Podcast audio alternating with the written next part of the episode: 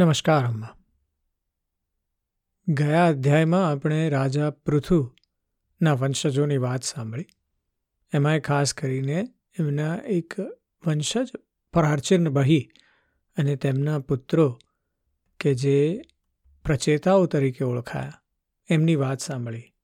પ્રચેતાઓને પુત્ર જન્મ, પુત્ર પ્રાપ્તિ માટે રાજા પ્રાચીર બહી કહે છે કે, આપ જઈને તપસ્યા કરો. અને એ તપસ્યા કરવા જાય છે, ત્યાં એમને ભગવાન શંકર મળે છે. અને ભગવાન શંકર એમને જણાવે છે કે આપ બધા ભગવાન વિષ્ણુની સ્તુતિ કરો અને હું કહું એ સ્ત્રોત્ર દ્વારા એમની સ્તુતિ કરો. અને આ પ્રમાણેની વાત આપણે ગયા અધ્યાયમાં ખૂબ સુંદર સ્ત્રોત્ર સાંભળ્યું. આજે આપણને હવે એ કથા તરફથી પુરંજન રાજાની કથા તરફ જવું છે. મૈત્રેયજી કહે છે કે, હે વિદુરજી, આ પ્રમાણે ભગવાન શંકરે પ્રચેતાઓને ઉપદેશ આપ્યો. પછી પ્રચેતાઓએ ઘણા જ ભક્તિભાવથી શંકરજીની પૂજા કરી.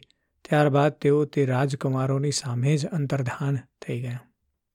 પછી બધા જ પ્રચેતાઓ પાણીમાં ઊભા રહીને ભગવાન રુદ્રના બતાવેલા સ્ત્રોત્રનો જપ કરતા કરતા દસ હજાર વર્ષ સુધી તપસ્યા કરતા રહ્યા. તે દિવસોમાં રાજા પ્રાચીન બહીનું ચિત્ત કર્મકાંડમાં ઘણું જ રમમાણ હતું.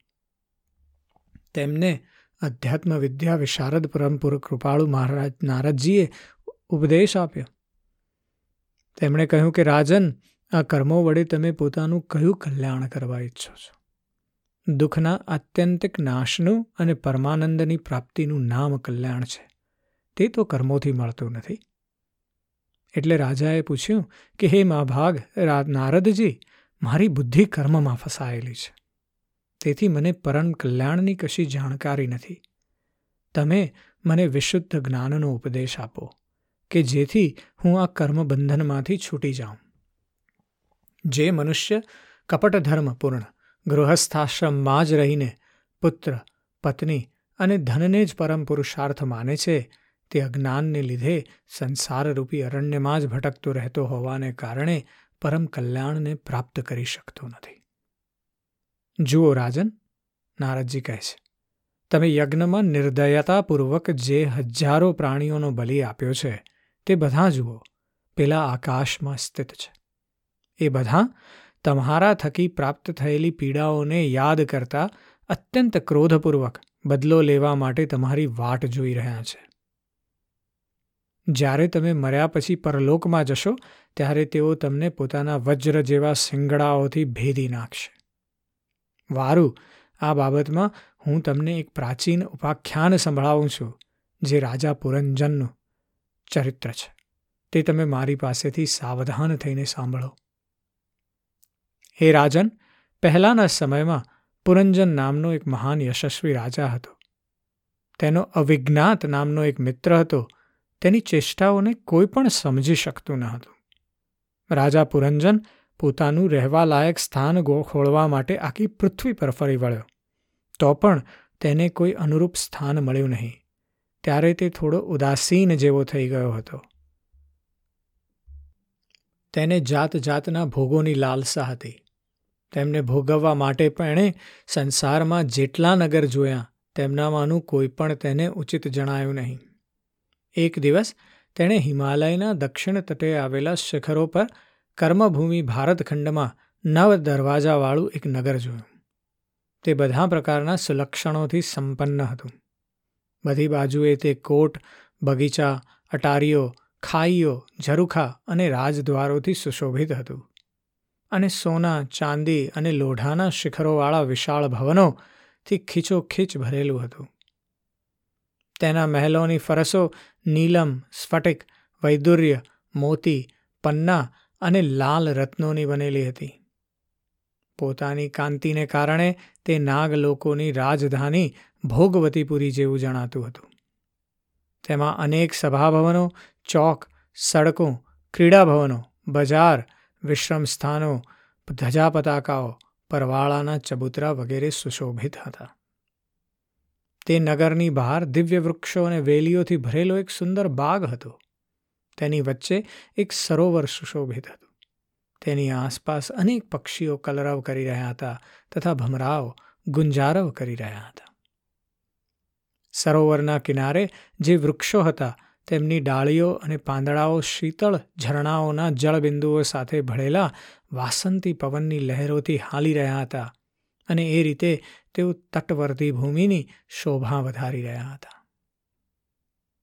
ત્યાંના વન્ય પશુઓ પણ મુનિજનોને યોગ્ય અહિંસા વગેરે પ્રત્યેનું પાલન કરનારા હતા, તેથી તેમનામાંથી કોઈને પણ કંઈ કષ્ટ પહોંચતું ન હતું. ત્યાં વારંવાર કોકિલોનો જે કુહરવ થતો હતો, તેને લીધે માર્ગ પર ચાલનારા પથિકોને એવો ભ્રમ થતો હતો કે જે જાણે બગીચો તેમને વિશ્રામ કરવા માટે નોતરી રહ્યો હોય. રાજા પુરંજને તે અદ્ભુત વનમાં ફરતા ફરતા એક સુંદરીને આવતી જોઈ, કે જે અચાનક જ આ તરફ ચાલી આવતી જણાતી હતી. તેની સાથે દસ સેવકો હતા જેમાંનામાંનો પ્રત્યેક જણ સો સો નાયિકાઓનો પતિ હતો. પાંચ ફણવાળો એક સાપ તેનો દ્વારપાળ હતો. તે જ તેનું બધી બાજુએથી રક્ષણ કરતો હતો. તે સુંદર ભળી ભોળી કિશોરી હતી અને લગ્ન માટે શ્રેષ્ઠ પુરુષ ખોળી રહી હતી. તેનું નાક, દંતપક્તિ, ગાલ અને મુખ ઘણા સુંદર હતા. તેના સમાન કાનોમાં કુંડળ ઝગમગી રહ્યા હતા.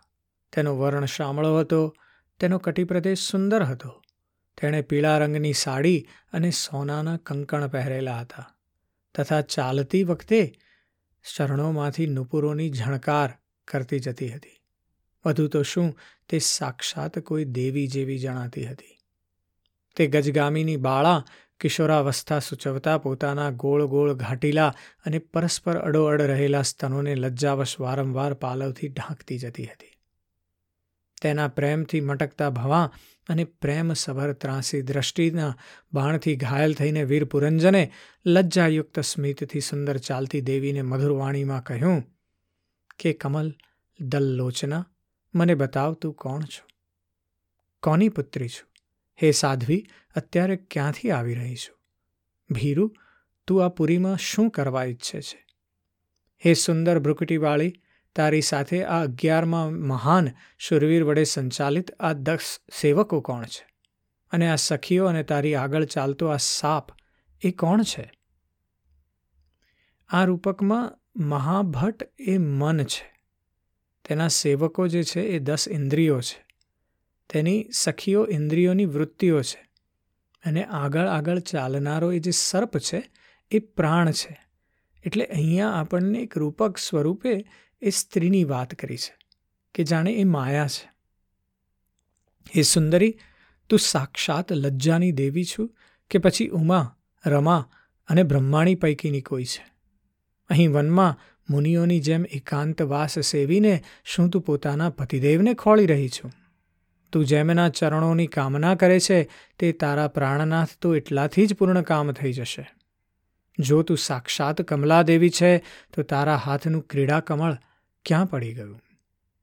હે સુભગા, તું એમાંનાથી કોઈ પણ છે નહીં, કારણ કે તારા ચરણ પૃથ્વીને સ્પર્શી રહ્યા છે. વારું, જો તું કોઈ માનવ વ્યક્તિ જ છે તો જેમ લક્ષ્મીજી ભગવાન વિષ્ણુની સાથે વૈકુંઠની શોભામાં વૃદ્ધિ કરે છે, તેવી જ રીતે તું મારી સાથે આ શ્રેષ્ઠ નગરીને અલંકૃત કર. જો હું મહાન વીર અને પરાક્રમી છું, પરંતુ આજે તારા નેત્ર કટાક્ષોએ મારા મનને બેકાબૂ કરી દીધું છે. તારા શરમાળ અને રતિભાવસભર સ્મિત સહિત ભવાઓનો સંકેત પામીને આ શક્તિમાન કામદેવ મને પીડિત કરી રહ્યો છે. તેથી હે સુંદરી હવે તારે મારા પર કૃપા કરવી જોઈએ. હે પવન સ્મિતા, સુંદર ભવા અને સુઘડ નેત્રોથી સુશોભિત તારું મુખારવિંદ આ સુદીર્ઘ કાળા કેશોથી લટોથી ઘેરાયેલું છે. તારા મુખમાંથી નીકળેલા વાક્યો ઘણા જ મધુર અને મનોહારી છે, પરંતુ તે મુખ તો શરમનું માર્યું મારી તરફ ઊંચું થતું જ નથી. જરા ઊંચું કરીને પોતાના તે સુંદર મુખડાના મને દર્શન તો કરાવ. સુંદર રીતે પોતે કામદેવથી પીડિત છે એવા પુરંજન આ યુવતીને સુંદર રીતે મનાવવાનો પ્રયત્ન કરી રહ્યા છે. એટલે નારદજી કહે છે કે, હે વીર, રાજા પુરંજને જ્યારે અધીર થઈને આ પ્રમાણે યાચના કરી, ત્યારે તે બાળાએ પણ હસીને તેનું સમર્થન કર્યું. તે પણ રાજાને જોઈને મોહિત થઈ ચૂકી હતી. તેણે કહ્યું, હે નરશ્રેષ્ઠ, મને ઉત્પન્ન કરનારને હું બરાબર જાણતી નથી. અને હું પોતાના કે કોઈ બીજાના નામ કે કોઈ ગોત્રને પણ જાણતી નથી. હે વીરવર, આજે અમે બધા આ પુરીમાં છીએ. આ સિવાય હું બીજું કશું જાણતી નથી. મને એની પણ ખબર નથી કે અમારા રહેવા માટે આ પુરી કોણે બનાવી છે. હે પ્રિયવર, આ પુરુષો મારા મિત્રો છે અને સ્ત્રીઓ મારી સખીઓ છે. તથા આ સાપ જ્યારે હું સૂઈ જાઉં ત્યારે તે જાગતો રહે છે અને આ પુરીનું રક્ષણ કરે છે. હે શત્રુદમન, તમે અહીં પધાર્યા એ મારે માટે સૌભાગ્યની વાત છે. તમારું મંગળ થાવ. તમને વિષય ભોગોની ઈચ્છા છે તે પૂર્ણ કરવા માટે પોતાના સાથીઓ સમેત હું બધા જ પ્રકારના ભોગો પ્રસ્તુત કરતી રહીશ. હે પ્રભુ, નવ દરવાજાવાળી આ નગરીમાં મારા પ્રસ્તુત કરાયેલા ઇચ્છિત ભોગો ભોગવતા રહીને તમે સેંકડો વર્ષો સુધી નિવાસ કરો. ભલા તમને છોડીને હું અન્ય કોની સાથે રમણ કરીશ? અન્ય લોકો નથી તો રતિસુખને જાણતા, નથી તો વિહિત ભોગોય ભોગવતા કે નથી તો પરલોકનો વિચાર પણ કરતા. તેમજ કાલે શું થશે એનું ધ્યાન પણ રાખતા નથી, તેથી પશુતુલ્ય છે.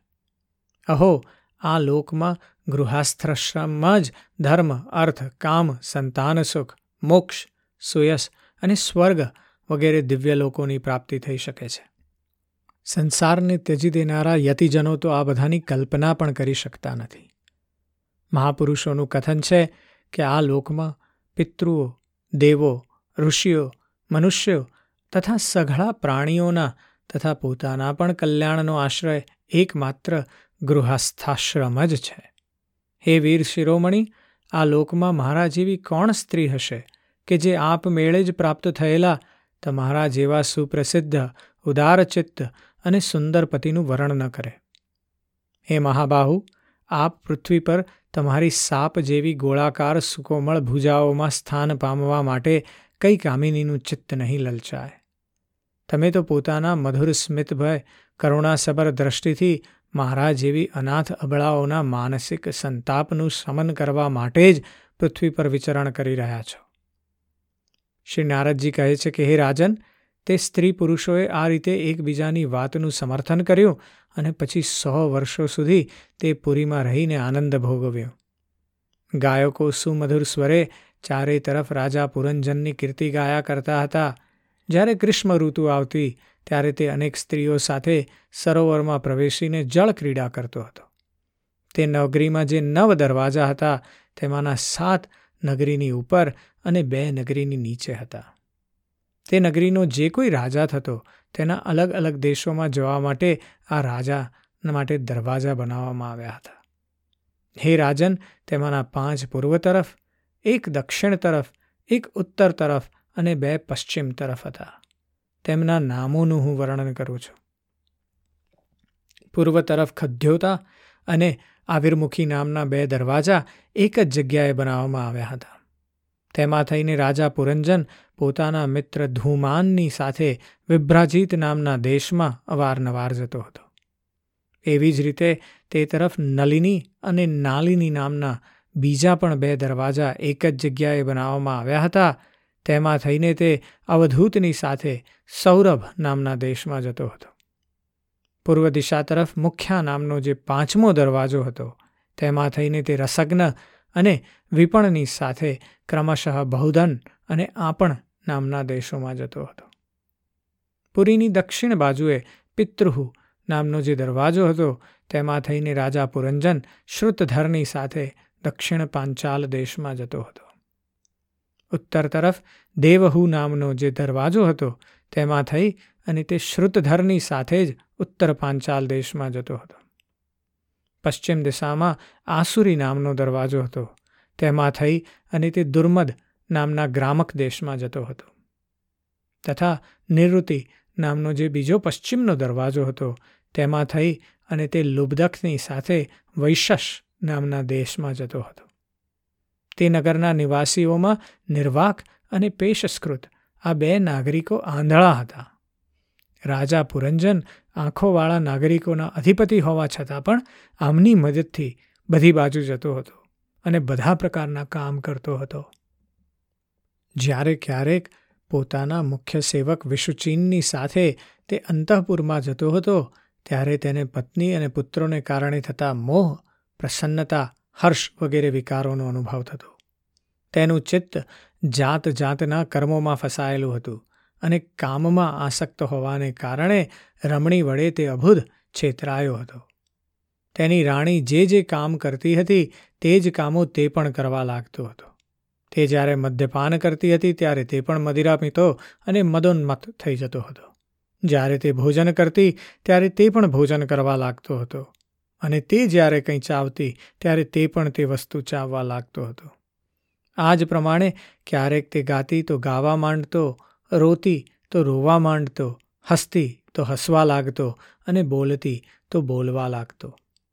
તે દોડતી ત્યારે તે પણ દોડવા લાગતો. ઊભી રહેતી તો ઊભો રહી જતો, સૂતી તો તે પણ સૂઈ જતો અને બેસતી તો બેસી જતો. ક્યારેક તે સાંભળવા લાગતી તો તે પણ સાંભળવા લાગતો. જોતી તો જોવા લાગતો. સૂંઘતી તો સૂંઘવા લાગતો અને કોઈ વસ્તુને અડકતી તો તે પણ અડકવા લાગતો. ક્યારેક તેની તે પ્રિયા શોક વિહવળ થતી તો તે પણ અત્યંત દીન જેવો વ્યાકુળ થઈ જતો. જ્યારે તે પ્રસન્ન થતી ત્યારે તે પણ પ્રસન્ન થતો અને તેના આનંદિત થવાથી તે પણ આનંદિત થઈ જતો. આ પ્રમાણે રાજા પુરંજન પોતાની રૂપાળી રાણી દ્વારા છેતરાઈ ગયો. સઘળો પ્રકૃતિ સમય વાતાવરણ જ તેને દગો દેવા લાગ્યું. તે મૂર્ખ, વિવશ થઈને ઈચ્છા નહીં હોવા છતાં પણ ખેલ કરવા ઘરમાં પારેલા વાંદડાની જેમ અનુકરણ કરતો રહેતો હતો. વસ્તુસ્થિતિ એ છે કે રાજા પુરંજને જે એમની અંદરની શક્તિઓ હતી એ ભગવાન તરફ વાળવાની જગ્યાએ બધી પદાર્થ ભાવ તરફ વાળી છે. મટીરિયાલિસ્ટ થઈ ગયા છે હેડોનિસ્ક થઈ ગયા છે. અને એના લીધે હવે એની અંદર પદાર્થ ભાવ એટલો બધો વળગી ગયો છે કે જે એના પદાર્થ ભાવનું મુખ્ય કારણ છે એની રાણી. એ જે કરે છે એ પ્રમાણે જ મૂર્ખતાપૂર્વકનું અવલોકન કરે છે. એટલે કે હવે એ સંપૂર્ણપણે જાણે મનુષ્ય વૃત્તિમાંથી નીચે, જેમ કે આપણે ચિમ્પાન્ઝી કે વાંદરા વૃત્તિ કહીએ, એ તરફ જતા જાય છે. એટલે કે અધોગતિ તરફ જઈ રહ્યા છે. એની વાત છે. આપણે આ જ સમજવાનું છે કે જ્યારે જ્યારે પણ આપણી અંદર પદાર્થ વૃત્તિનો ખૂબ બધો આવેગ આવે ત્યારે આપણે પણ આવા જ કંઈક થઈ જઈએ છીએ આપણે ઘણીવાર પદાર્થ વૃત્તિના લીધે સાચા ખોટાનું ભાન ભૂલી જઈએ છીએ આપણી અંદર જાણે એક પેલો ગેમ્બલર જુગારી વસી જાય છે. અને બસ એક જ વાતનો વિચાર આવે છે કે હું બધું ભોગવી લઉં, મને બધું મળી જાય.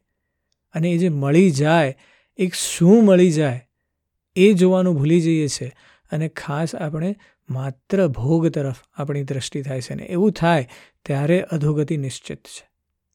એની વાત આજે આપણે સાંભળી. આજે બસ આટલું જ. જય શ્રી કૃષ્ણ.